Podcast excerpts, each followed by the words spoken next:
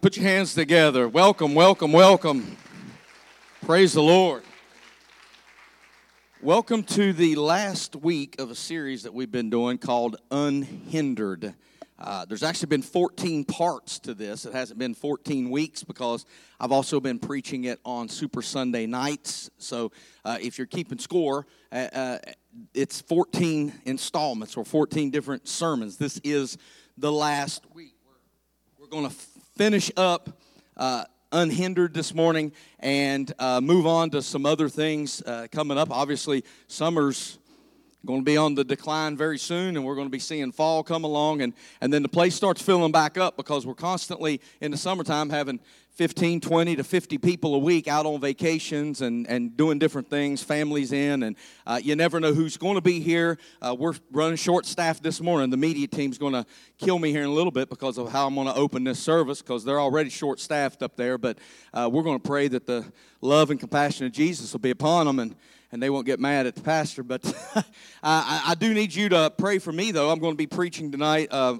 a friend of mine has asked me to come and preach in Princeton, West Virginia. Uh, so it's about a five-hour drive from here. I got a and service starts at six. Um, they, they have a great church there. They run about 12 to 1500 people and I'm going to be preaching a one night revival for them tonight. So uh, be, keep me in your prayer. I want, I want the hand of the Lord to be on us. Um, I'm going to need strength to get there and, and, and traveling mercies to keep all the people. Thank you, Lord. Thank you, Holy Ghost. All the people from causing problems on the road. So, uh, but this is the last week of the series that we've been doing called Unhindered, and we've been trying to uh, get our life unhindered. I'm going to start this service a little bit differently. Um, I heard a rumor that um, Ed, wave, wave at me. Ed, that's you, Ed. There's only one Ed. Yeah, wave at me. I heard a rumor it's your birthday. Yeah, yeah, yeah. So, see, it's his birthday.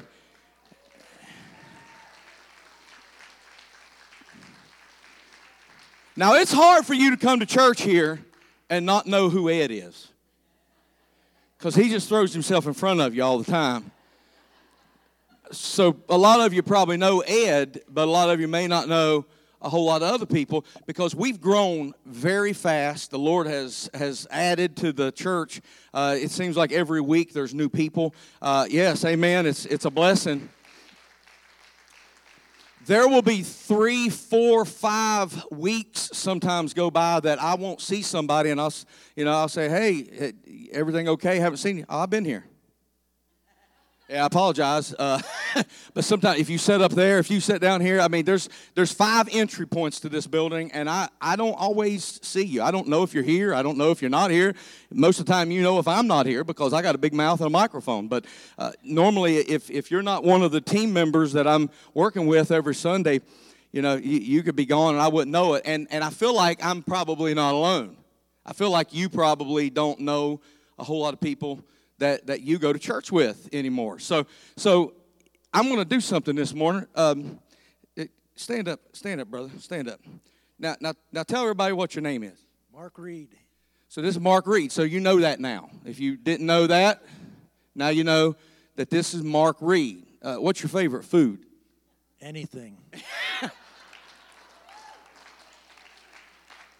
so now you know if you're cooking anything that he'd be a fan of it. So so you know his name and you know what his favorite food is. H- how long have you been serving the Lord?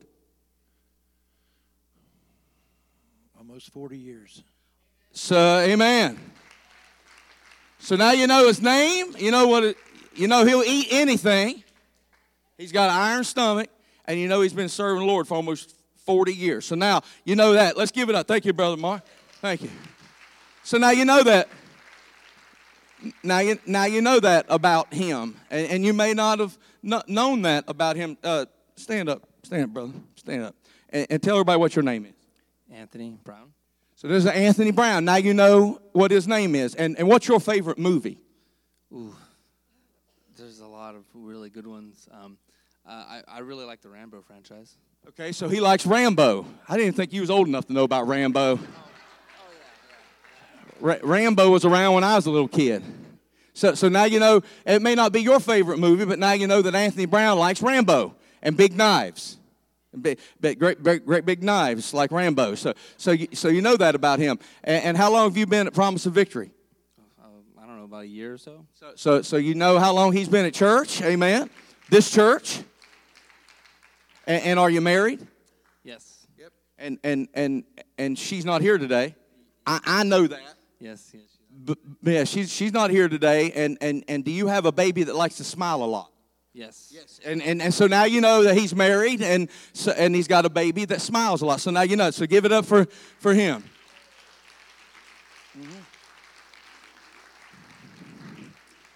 Some of y'all ain't never prayed before. Y'all are praying, don't let him come to me. Don't let him come to me. Y'all ain't never prayed before. And y'all afraid I'm going to stick a microphone in your mouth and you are suddenly nervous as a long-tailed cat in a room full of rocking chairs. There's somebody that likes to talk a lot. Get, stand up. Stand up. So what's your name? Cindy Roberts. Cindy Roberts. So give her a hand. And and and what's your favorite food? My favorite food? Oh, ice cream. Ice cream. Does anybody else like ice cream? Does that bear witness with anybody else's spirit? So, so, da- dairy free. That's not ice cream. Well, it's all I got. That's that's like flavored ice. That's not that's not ice cream. Ice cream without cow milk in it's not ice cream. I don't know what it is, but it ain't ice cream. But okay, now so so now you know what her favorite food is, and you know what her her name is. So you may not have known that before, but now you know because you've been introduced. What is your favorite worship song? Ooh, favorite worship song. Let's see. There's so many. Gratitude. Gratitude. That's my favorite worship song. How about that? Yes, it is too. That's the only one that makes me still cry every time I hear it. Doesn't matter how many times I, I hear it, that makes me cry. So now you know what her favorite worship song is, what her favorite food is, and you know what her name is. So give her a hand. So, so now I want you to do something. If you're near somebody, I know we got a lot of people out of church and there's a lot of empty spaces, but if you're near somebody, I want you to tell a person beside you or behind you or in front of you, if you had an all expense paid trip anywhere in the world that somebody would give you and you could leave today, I want you to tell them where, where you would go.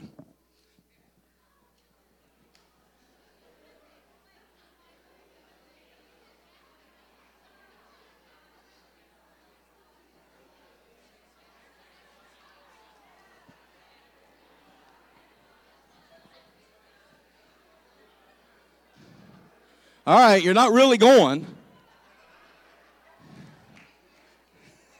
Calm down. I'm not paying for nobody's trips.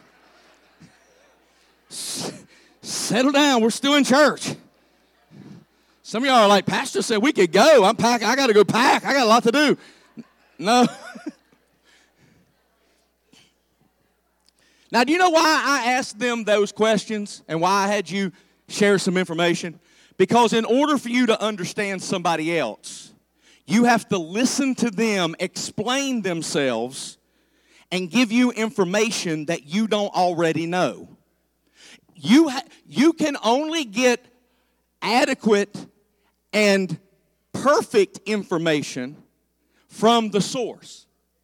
There's all kinds of folks that's got opinions about you, but only you can really share the reality of how you feel and the information. A lot of people will start rumors about you, but only you can share the perfect information. So, what we've been trying to do on Sunday mornings is find out more about God and what His will is for us. And, and, and there's a lot of rumors about what God's will is. And if you watch, if you're one of these people that watches a lot of preachers on television or, or, or the internet or things, you can get a lot of misinformation because they'll start rumors about what God's will is. So you and I need to talk to God just like I talked to Mark and just like I talked to Cindy and just like I talked to Anthony. If you want to know about God, you got to go to God. And, that's what we've been trying to do. We've been trying to get into His Word so that we can know Him personally because we want to follow Jesus closely, we want to represent Him accurately, and we want to learn how to pray effectively. Amen? So, so how do we do that? We've been trying this year to do two things increase our faith and make our prayer life unhindered. That's what our focus has been. Now, uh, we're going to do this one, one last time. Uh, I, it may not be the last time I mention this, this uh, scripture this year, but this is going to be the last time that we quote it together in this sermon series. Job 42 and 2 was the scripture that God gave me at the beginning of the year to focus on for us as a church, and we have used it as the theme for this entire sermon series. It's only proper that we would quote it one last time together. Are you ready? Read. I know that you can do all things, and that no purpose of yours can be. That's right. So God's not hindered. How many of you in this room Today's going to be different. I have a lot of instruction, okay? If you're a note taker, I'm going to give you a lot of notes. If you're not a note taker, I'm going to give you a lot of information that's going to be very, very simple because I've been trying to ask God to help me uh, make things simple on Sunday mornings. Now, if you were here Sunday night, we had church. You know, sometimes we search the deep things of God. We went deep Sunday night, okay? And, and, and we talked about the sound and, and, and, and the influence of the sound. And, and I'm actually inspired to write another sermon uh, pertaining to that. But that's, that, that sermon's not online. You can't go back and watch it again. You got to be in the house to get those. Uh, but we, man, we had church. God met us here in a powerful, dynamic way. And, and, that's what we're using Sunday nights to do. But on Sunday mornings, I'm asking God to help me make things simple because I can give you a lot of religious words, uh, but they don't stick with you. So I'm wanting to give you things that are, are sound bites so that through the week you can recall them to your memory. Because if you're like me, uh, your forgetter might work good because mine does. Except my wife, everything my wife tells me, I never forget any of that. But, um, she, she thinks I do, but I really don't. I'm just waiting on her to remind me to see if she really, really wanted me to do it. And, uh, and help me, Jesus.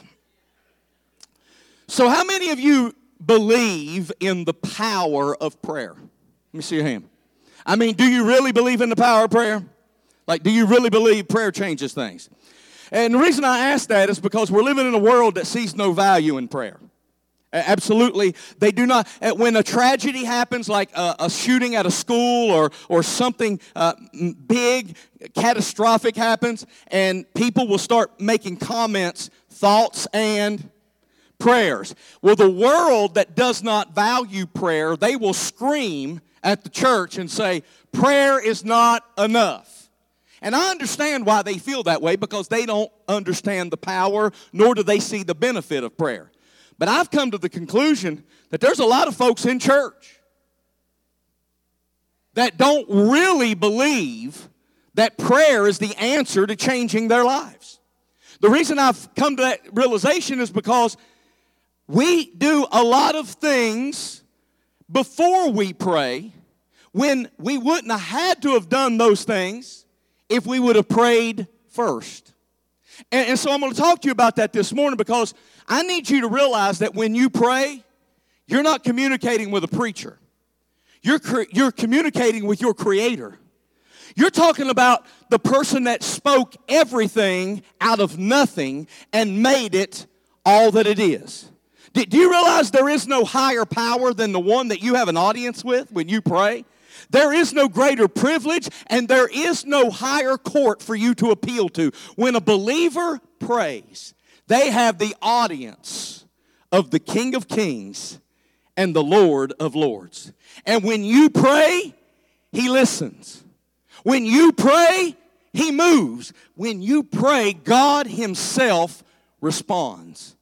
People will abandon you, fail you, let you down, and even outright neglect you. But when you pray, you have an audience with the God of the universe where He is unhindered. But the problem we have is not that God's not able or that prayer doesn't work. No, our problem is that prayer, if it is weak in your mind, your prayers will become weak.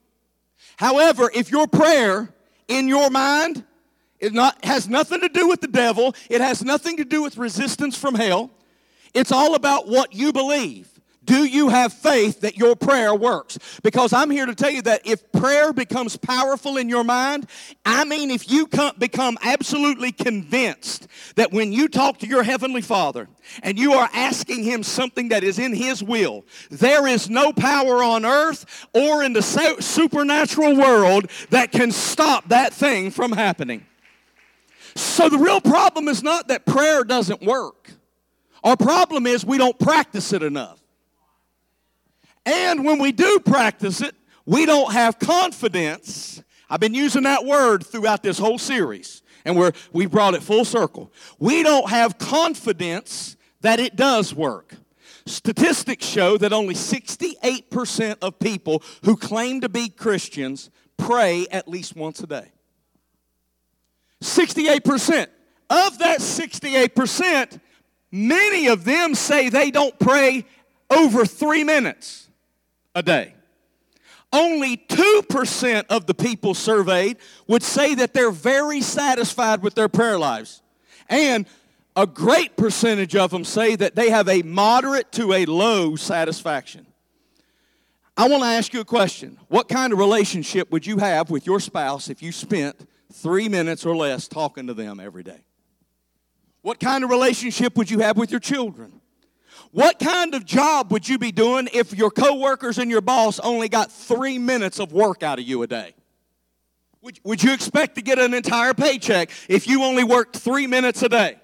Some of you are like, that sounds like a pretty good plan, Pastor. Do you know where if they're hiring?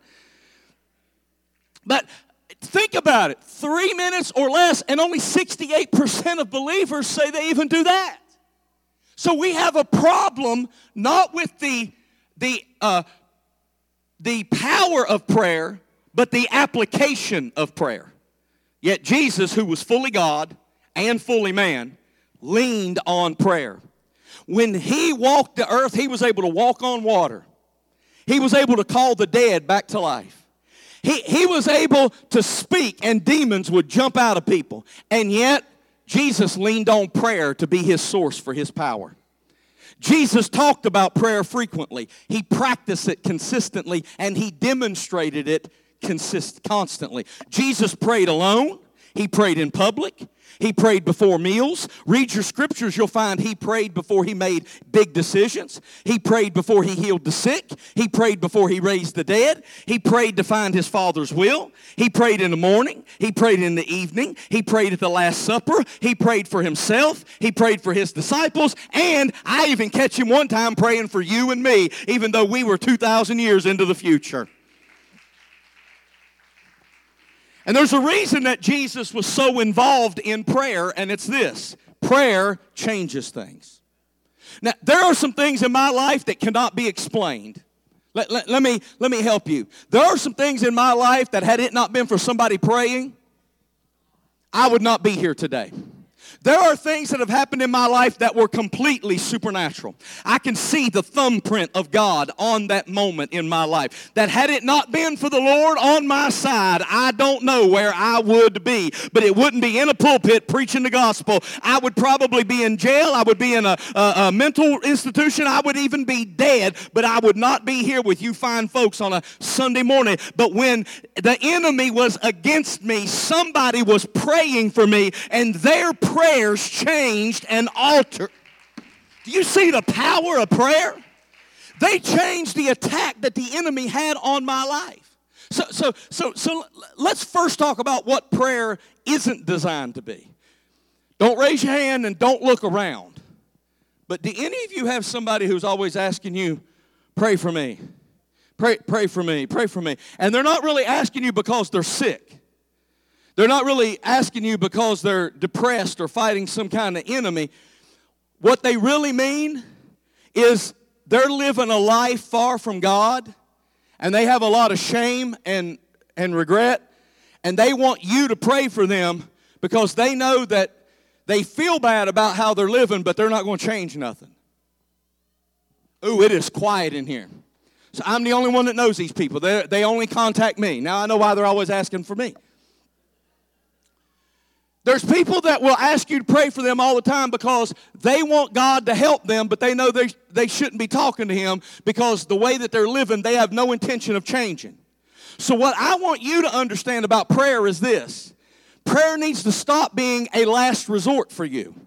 Because we need to develop a prayer life that helps us prevent the spill, not just try to clean up the messes that we make. We need a prayer life that is proactive instead of reactive. We need a prayer life that when we, just like Jesus, when we walk, we know that we're walking out the will of God for our lives, so we're not constantly under attack from the enemy because we have bombarded our atmosphere with prayer. I'm going to take my scriptures this morning, my opening scriptures from Luke chapter 11. And Jesus is going to teach us uh, some things this morning. And I'm going to try to get through this as quickly as I can because I do want to get to the outline and give you as much as I possibly can about how to pray uh, in this way. The message title this morning, I've kept it secret until now, is How to Get Bread at Midnight. Mm-hmm. How to Get Bread at Midnight. Now, we are talking specifically out of Luke chapter 11 when it comes to this this title. Verse 1 says, Once Jesus was in a certain place. Hmm? Do you see that? It's just me? Is it? Lord, heal their blindness in the name of the Father, Son, Holy. Do you see that Jesus was alone in a certain place?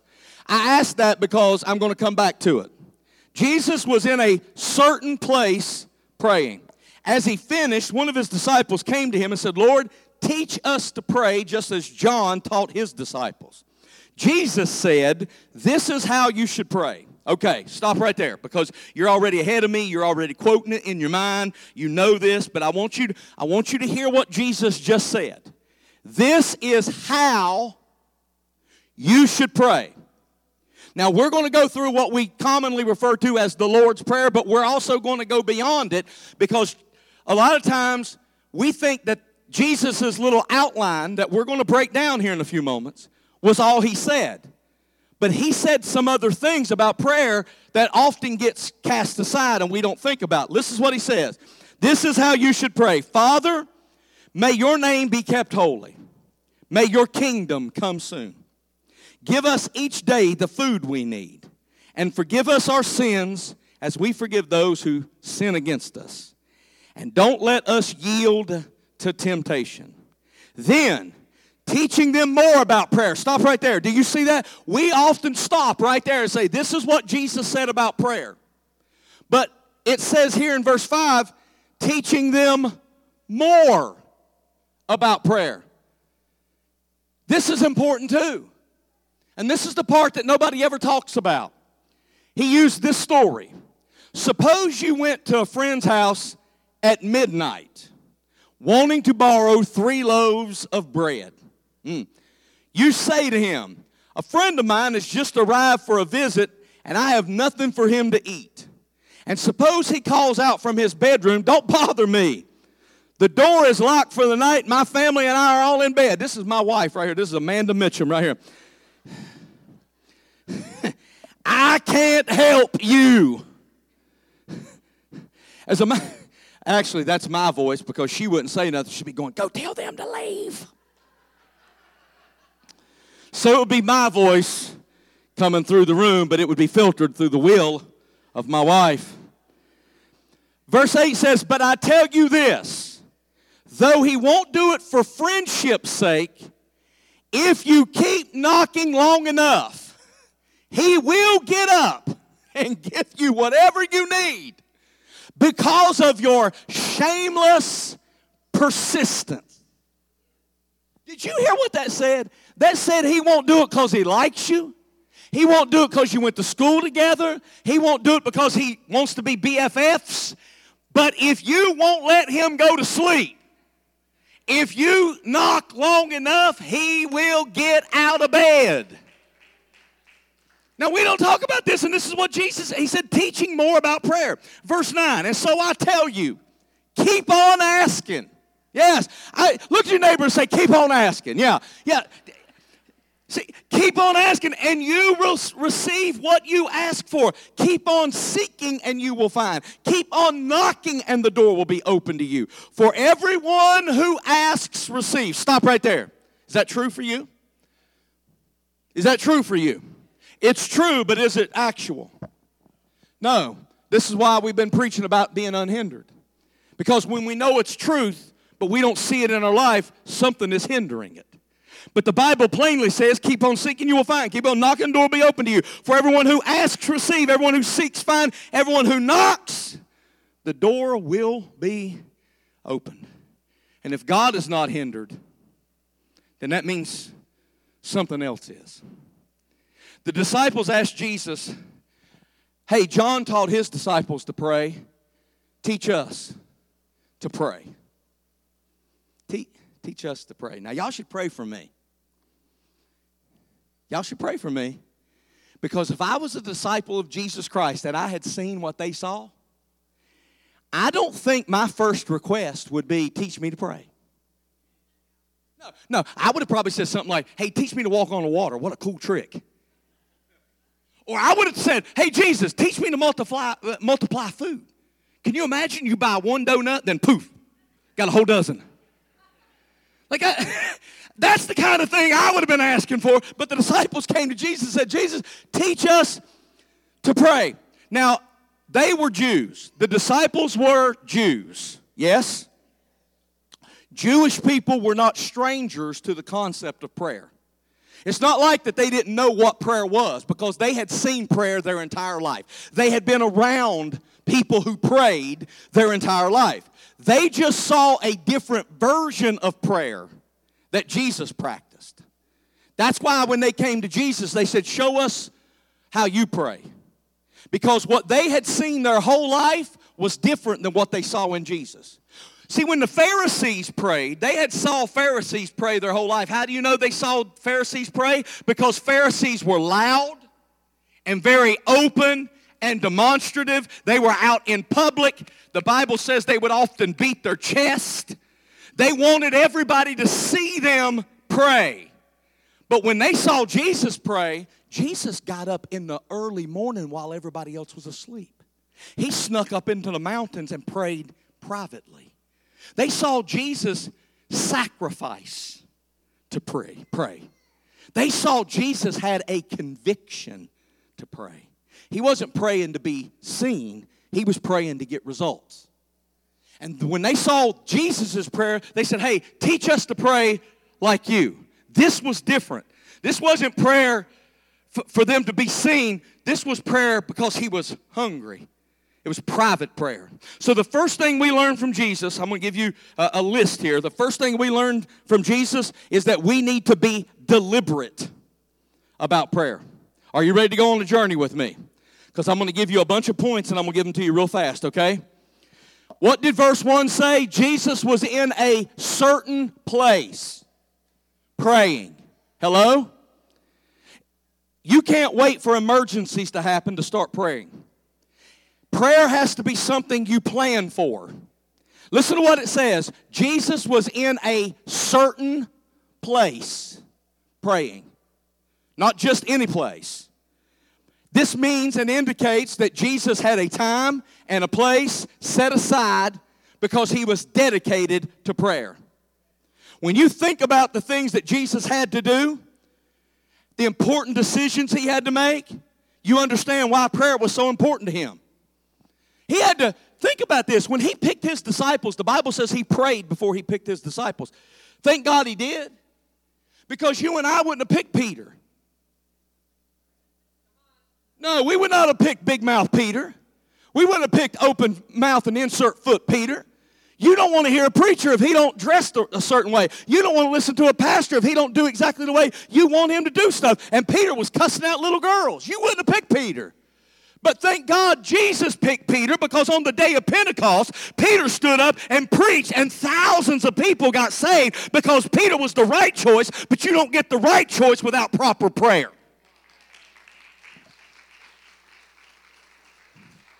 I wonder if we pray about our choices long enough. Most of us make the choice and then pray it was the right one. Jesus prayed that he would make the right choice. You and I get into messes and then pray either that God will help us make it the right choice or get us out of what we already prayed for. John, John, Peter, eh, Peter was one problem, but then you've got John, who was the beloved. It's easy to love John, but you wouldn't think that John was going to get exiled, spend years on an island, boiled in oil three times, and they couldn't kill him. And God was going to give him a revelation that you and I are still wondering about today. That's John.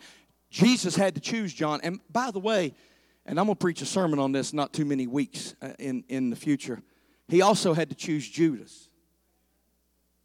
Because had it not been for Judas loving money more than he loved Jesus, Judas wouldn't have betrayed Jesus and Jesus wouldn't have went to the cross.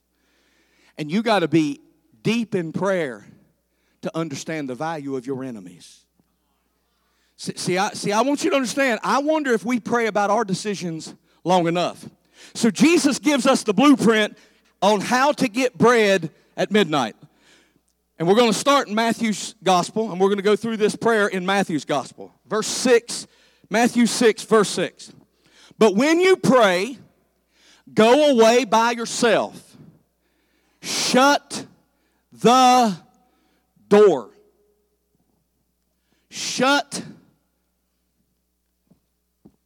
shut the door behind you. Leave the negativity outside. Leave the doubt and fear on the other side of the door. If you're going to pray, don't fear. If you have fear, don't bother praying. If you have doubt, don't bother praying because they can't coexist. He says, go alone into a certain place. In other words, you have to be deliberate about prayer. Shut the door behind you and pray to your Father in private. Then your Father, who sees everything, will reward you. Life runs on schedules, right? I do this every week. Somebody will get a hold of me and say, "Hey, how about this date?" And I'll have to I'll have to tell them every time the same thing. Let me check Okay, my schedule. Everything runs on schedules these days, right? Everything. It, uh, life is so fast and so full that everything has to run on schedule. You don't get to go to work whenever you feel like. You have a schedule. Well, I guess I, I thought, I, thought I, I have a schedule. I guess you people just do whatever you want to do. Maybe you got that new disorder that other people have. I don't know if you've heard about this new disorder. It's called time blindness. Have you heard of this? Have you heard of this? So, so new, uh, so young people are going out and applying for jobs, and they want they want to ask the boss, "Is it important that I get here at a certain time?" Because I have a disorder that's called time blindness. It's a real thing. To look it up, it's a real thing. So, so they tell them, say, if you're real strict about having to start at a certain time, I probably can't work for you because I have time blindness. So they want companies, whole companies, to adjust their way of doing life and business and practice because they can't read a clock. And so, so this is this is the world you and I are now living in. And, and, and but but in reality, things run on schedules. You got to pick your kids up from school at a certain time. They don't want your kids. You need to be there when school's out. Because that they don't want you to leave them there. Uh, well, I have time blindness. I didn't realize they school had been out for four hours. You got to pick the kid up from school. You got to get them home, get them changed, get them to the restaurant, get them something to eat, some groceries down their neck so you can get them to the ball field. Then you got to get them from the ball field back to the house, get them in the uh, shower, get them in the bath so you can get them into the bed so you can get back up and do the whole thing all over again tomorrow. And if you forget to plan one of those things, something will get missed. Who knows what I'm talking about? Okay, there's schedules. And most of us are so busy that if we don't plan and arrange for things in advance, something important will get missed. But what you may not think about is that the same thing's true about prayer. If you want prayer to happen, you better schedule it. Now, there's a lot of times you need to spontaneously pray. Somebody will come up to you and have a need, and you need to drop everything and pray right then and there. Something will happen in your life, and you need to spontaneously pray. But what I'm trying to talk about is daily prayer. You need to schedule daily prayer. People tell me all the time, I'm just too busy to pray. Then you're too busy. Because prayer is like oxygen to your lungs. If you're wondering why your wor- world is so chaotic and full of dysfunction, it's because you haven't prioritized the one thing that's going to center everything else in your life. You can't outwork it, you can't out earn it, you can't get your mind in a right place. Without it, you need to discipline yourself to have daily moments alone, shut the door behind you, and talk to your Father in private. And if you don't schedule it, hear me, it won't happen. Now, now I'm going to give you a caveat, and some of you won't like me saying this because I'm going to not sound very spiritual. I don't always like to pray. Sometimes I don't feel very spiritual. I'm just going to be perfectly honest with you. Now, I'm going to be praying for five hours going down the road today, on and off. But sometimes I just don't feel like praying. But there's also times you don't feel like going to work. Hello? But you still go, right? Like, like, there's times you would rather be somewhere else. You say, yeah, all the time. But you still go to work. Do you know why? Because you still get paid even if you don't want to be there. Eh, listen, you, you may not want to be at work. You may have druthers. You, you may rather be somewhere else. But because you showed up, you still get paid. So there are times that you won't necessarily feel like praying, but just because you show up, your Father who sees everything in private will reward you. So even though you don't feel like being there, you're going to get paid for being there. Tell your neighbor, say, just show up. Just, just show up. Tell, tell three or four people, just show up. Yeah. It, it, the first step is making room for prayer in your life. Now listen to what Jesus goes on to say, verse 6, uh, or verse 9 in chapter 6. Our Father in heaven, may your name be kept holy. I'm going to give you the blueprint. Are you ready? This is the blueprint for how to get bread at midnight. Fa- our Father in heaven, May your name be kept holy. It starts, prayer starts with worship. I got one witness from one person in the whole room. Because your three minute prayer is God, this is what I need, this is when I need it, and this is how fast you need to get it to me. In Jesus' name, amen. I just quoted your three minute prayer. But prayer shouldn't begin like that. Prayer shouldn't begin with your hand out the first thing you should do is recognize you're a good father. Above you, there is no other. The reason I'm praying to you is because there's no better source for me to pray to.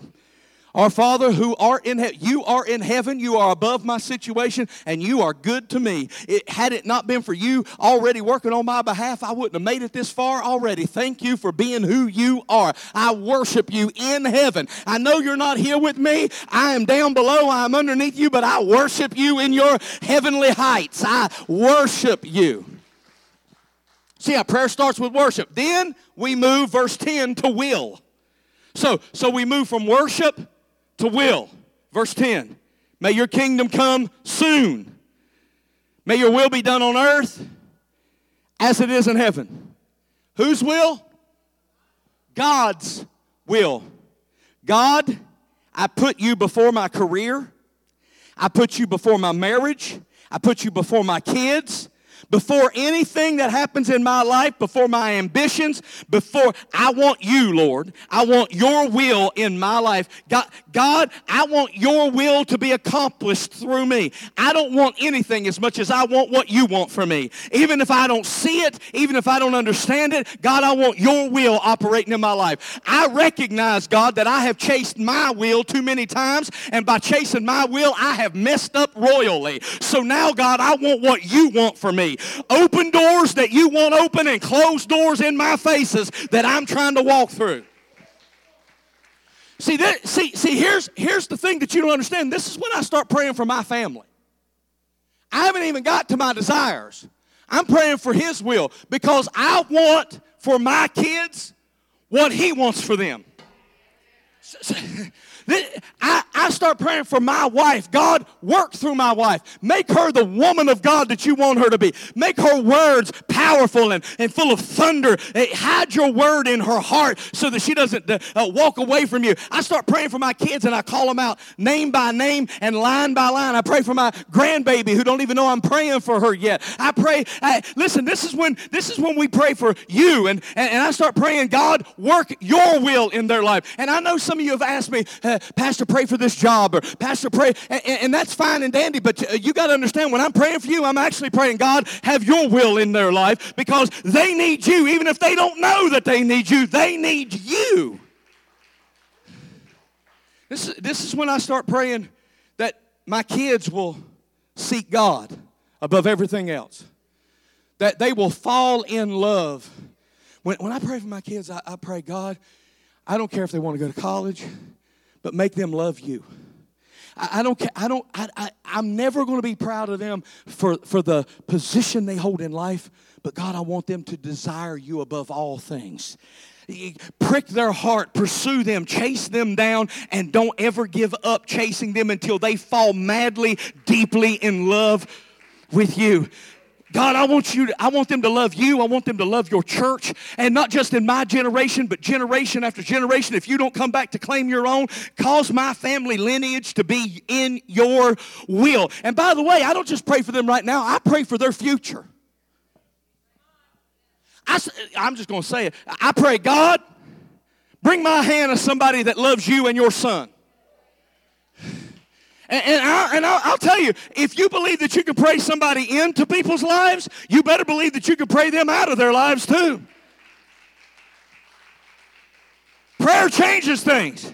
And when you look at your youngin' and you see them going off track, you say, God, I prayed too long for my baby to have a distraction of hell coming and taking them away from me. Shut that door and they won't listen to me, but God, they will have to listen to you if you move them out of their life.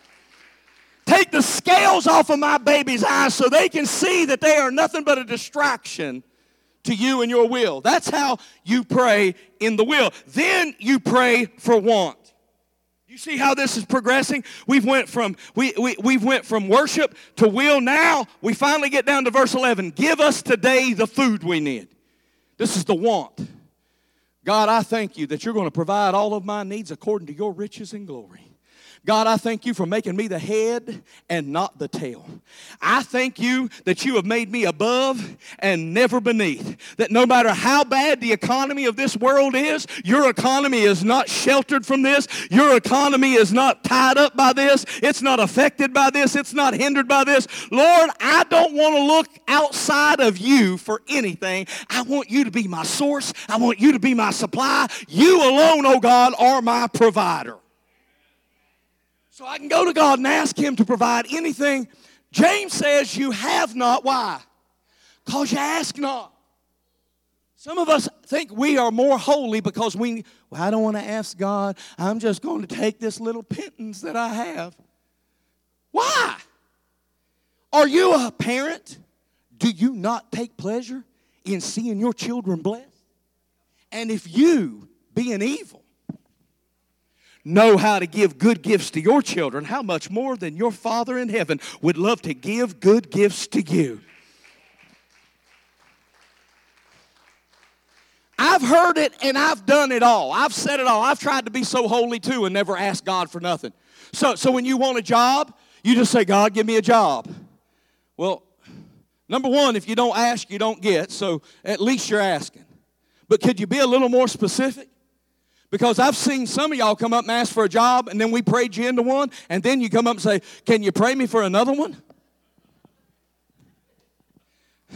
You be trying to get loose from the very thing we prayed you into.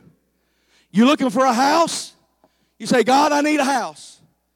Well, you might want to end, you, you might want to specify that a little bit because you might end up with just anything.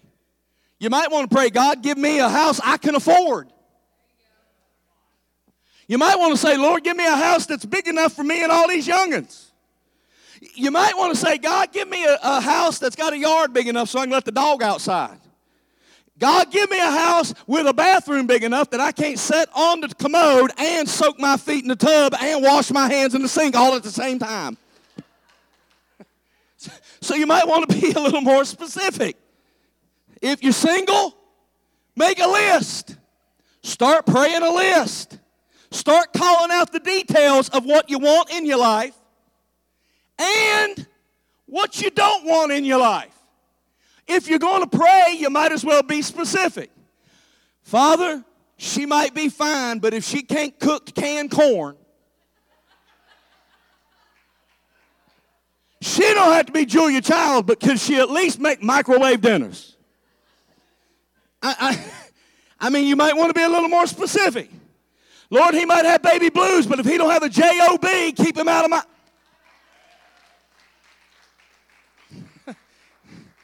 Lord, if they don't love you, I don't want to love them.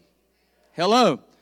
If they have addictions, if they have anger issues, if they have a jealous tendency, Lord, I am not Chip or Joanna Gaines. I'm not looking for a fixer upper. Keep them out of my life. so you need to be specific. If you know the value of having the right people in your life, you need to pray for God to put the right people in your life. God, you know what them people say about me when they're not in my face. You heard what they said about me when I wasn't there. And if they are nice to my face but stabbing me in the back when I'm not around, God, as much as I love them, I don't need them. Hello?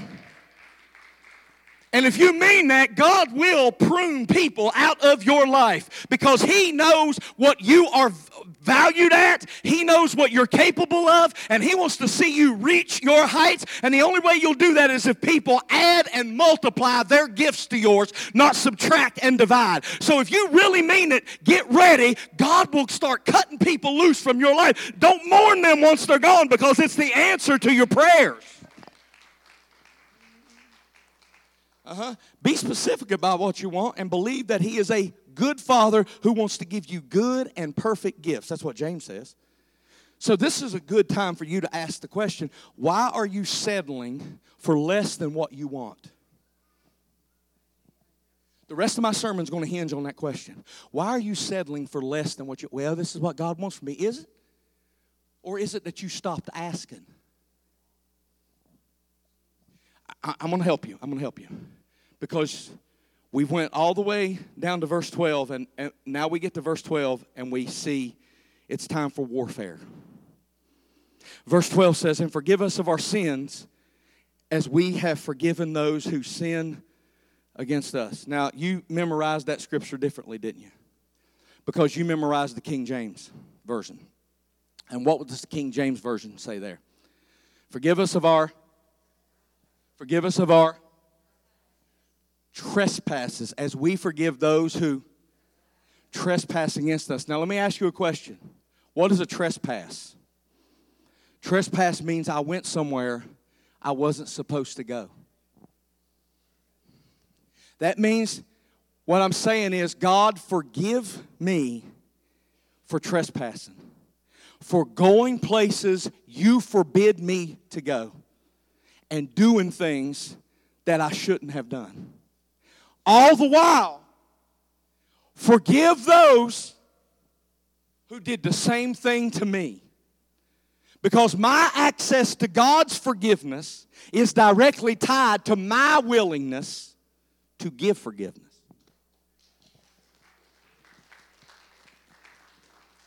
Now, I really thought you'd go quiet on that point. Because all of us wants God's forgiveness, but few of us wants to offer God's forgiveness. And I'm not diminishing your pain. I know some of you have been done wrong. All of us at some point has been done wrong. Somebody did you dirty. Somebody uh, crucified your reputation. Somebody slandered your name. Somebody scandalized you with lies. All of us have been wounded by other people and done wrong. But the Bible says if we're going to receive forgiveness, we have to be willing to give it as well. And then it goes on to verse 13. It says, And don't let us yield to temptation, but rescue us from the evil one. Okay, we're in warfare. Look at your neighbor and say, This means war. Okay? And I'm glad Jesus told this story in Luke chapter 11. I'm glad he told the, the story of your friend coming over. Can you imagine your friend coming over at midnight and you're already into bed? Now, I got a pug that's about to lose his mind if somebody's knocking on my door at midnight. And you probably think, like I would, if they are knocking on my door at midnight, something is terribly wrong, right? So you're to break your neck. I got a CPAP machine. I'm unstrapping myself. Falling out of the bed. I've got a pug that's about to lose his mind. He's barking his head off. I'm running to the door. I have no idea who it is. I'm checking the phone to see what the ring camera.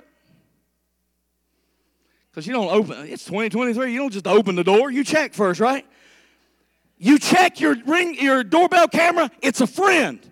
You open the door and say, What's wrong? And they say, Hey, some folks came by my crib tonight and I ain't got nothing to eat. You got any leftover pizza?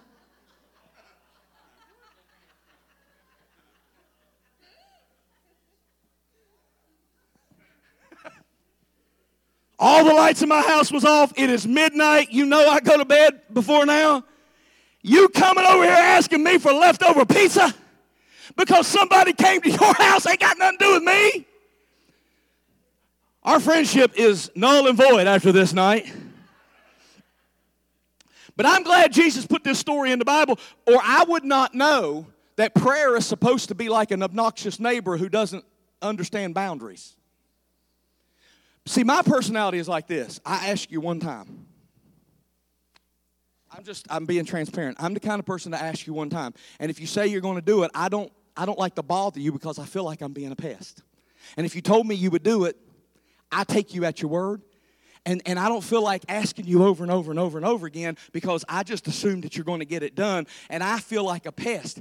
And in my, with my personality, I would be the kind of person that would pray one time and then I would just say, Well, God knows. And I would leave it alone. But that's not what the scripture said. He said, And so I tell you, keep on asking and you will receive what you ask for. Keep on seeking, you'll find. Keep on knocking, and the door will be open to you. For everyone who asks, receive. Everyone who seeks, find. And everyone who knocks, the door will be open. So he says, ask and keep on asking. In other words, it may not work the first time you ask, but that doesn't mean you stop asking. Yes, God knows. But we've already found out in this in this series that sometimes, and if you was here Sunday night, we talked about that second heaven. Sometimes you got to keep praying because there's warfare going on above your head that you don't even understand and you don't even privy to it. You don't see what's happening, so you got to keep praying because you're punching holes through the glory cloud that is trying to get your blessing down to you. God answered when you said your prayer, but you have to keep asking and keep knocking and keep seeking. Have you ever had somebody come knocking at your door and they were not discouraged by your lack of response? I was working on this building. I was painting the outside. If you don't know, um, this building hasn't always looked like this. And I was painting the outside of this building. I was on a man lift in the front of the building, 35 feet in the air. The only person in the building was Israel. I have no idea where he was, probably in the boiler room or one of these other rooms, probably painting or something. But we're the only two people here and two little kids was out selling candy bars. And I saw them from 35 feet in the air. They came to this door and knocked. They were not discouraged by our lack of response. Because after I checked the security cameras after they left, they came to the back door and knocked. And still not discouraged. They went to the north door and knocked. And then they finally made their way around to the front of the building where I was above their head and they don't even see me. And they came to the front door and knocked. And I saw their little heads.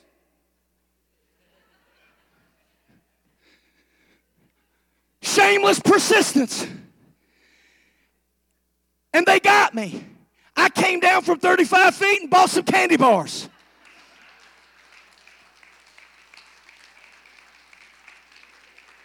I didn't want no candy bars. I was busy. The sun was hot and I needed to be painting. But their shameless persistence, they wouldn't quit. And I'm telling you that sometimes you got to approach heaven the same way. Hello? Is anybody hearing me? Is there anybody in there? Listen, what is in that prayer closet is too important for you to give up. If it's your children, if it's your healing, if it's your fullness, if it's your wholeness, you have come too far to quit praying now. It is not time for you to lay down. It's time for you to encourage yourself in the Lord and pray again. Pray one more time.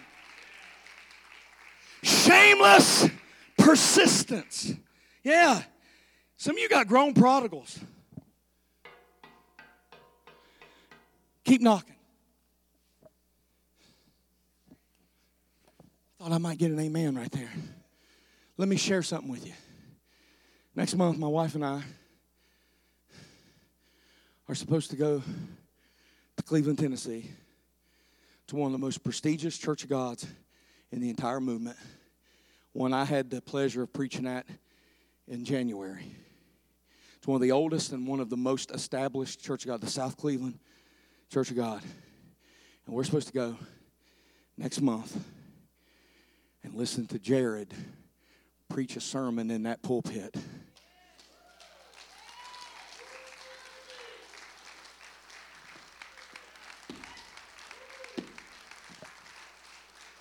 Now you hear me.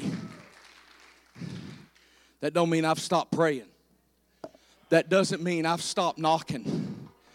Some of you got sickness in your body and you're just coming in and going out and coming in and going out. No, no, no, no, no. Now is not the time to quit. Now is the time to keep knocking, keep knocking, keep seeking, keep looking, keep fighting. Because listen to me, if you think you're strong enough to break these yokes off yourself, you are sadly mistaken. You are not strong enough to get through these strongholds. This is war. And you have to get yourself in alignment and find yourself a partner in Jesus Christ to come alongside of you and pray until something changes. So this is warfare. God lead me toward you and away from the things that will trap me order my steps, cause me to walk in the right direction. And God, I only want to hunger and thirst after you, not the distractions that the enemy sends my way. This is how you take authority over the enemy and all the weapons that he has pointed in your direction. Now, we're, we're a church that believes anything's possible. I mean, we say we do we say we believe that anything's possible. Who's got sickness in your body that we, we believe anything's possible? Who, who has grown prodigals that need to come home? So we, we believe anything's possible. Who, who is maybe at the condition of want? You, you know you do everything right, you pay your tithes, you, you're faithful, and, and yet you still can't get ahead. How, how many? We believe anything's possible. So, what is hindering us?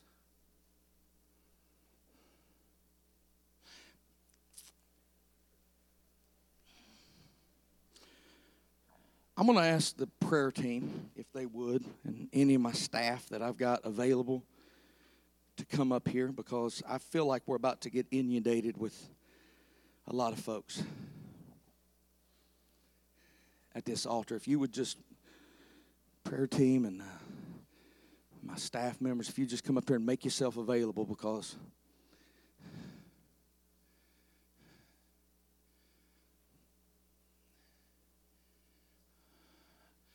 I don't know all of you, and I certainly don't know what all of you are going through right now. But we believe that anything is possible. So I'm going to ask you a question. What level do you need God to meet you at? Right here, right now. Is it is it at the level of wants? Like, like you have things that you want God to do, you need God to do, you're desperate for, but it doesn't seem like how much you try, you take two steps forward and you get ba- knocked back three steps. If that's if that's your testimony, then I want to invite you to come to prayer. Or how about forgiveness? If you're sitting here right now and God has forgiven you, but you haven't forgiven yourself, I want to invite you to come to prayer. Or how about this? You have accepted forgiveness, but you're having a hard time letting go of what somebody else did and offering forgiveness to them. I want to invite you to come for prayer. What level do you need God to meet you at today? Is it warfare? Is it is it struggling to keep temptations out of your life? Like you claim that you have victory over an addiction? But you keep falling back and then you get victory for a while and you keep falling back and you get victory for a while and you get lonely and you make bad choices. You go out and do things you regret later and you see a cycle over and over and over again in your life. What level do you need God to meet you at? Because this is where it stops. When you receive prayer, when you believe that prayer changes things, when you believe that when you confess things and you're honest with yourself and you're honest with God, and that two or three binding together breaks yokes of bondages, maybe you need a physical healing and you've been praying and been praying and been praying and nothing has changed. Do you believe? Do you really believe? that you can get bread at midnight? Do you believe things can happen today? Because if you don't believe it can change today, don't bother coming up here. But if you do, if, if I have preached effectively enough that you have had a raising up of faith inside of you and you say, Today my life can change. Today I can get healed. Today I can see a breakthrough. Today I can see a difference made in my life. I want you to get to this altar, and I, I, don't want to invite you anymore. I don't want to call you anymore. But if you're here, whatever level you need God to help you, and maybe it's not just you, maybe it's a family member, maybe it's your marriage, maybe you've just grown stagnant, and you know you're supposed to believe, but you your faith level's just fallen to the floor, and you need some encouragement. Get to this altar. Believe God to do something. If you believe your life can change today,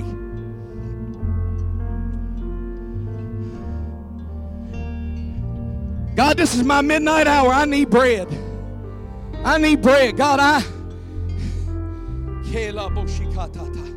God, I need bread. I'm desperate. I don't want to walk out of here carrying the burdens that I've been carrying. I've done this enough, God over and over and over and over again. Let today be different. Let this be my day. People coming from all over this building. God, see your people. Hear their cries this morning. They need bread. They need bread. Hallelujah. This is the midnight of their souls. God, they're desperate for bread. My God.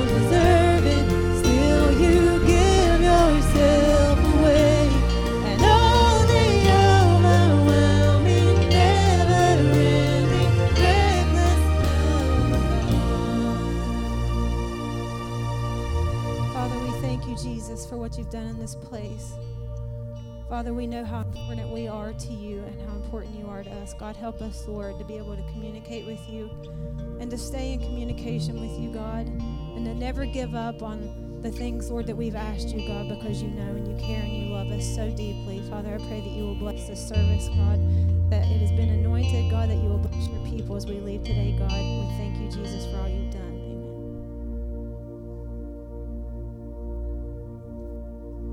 Amen. Long day, tough night, just one of those weeks. I feel stressed out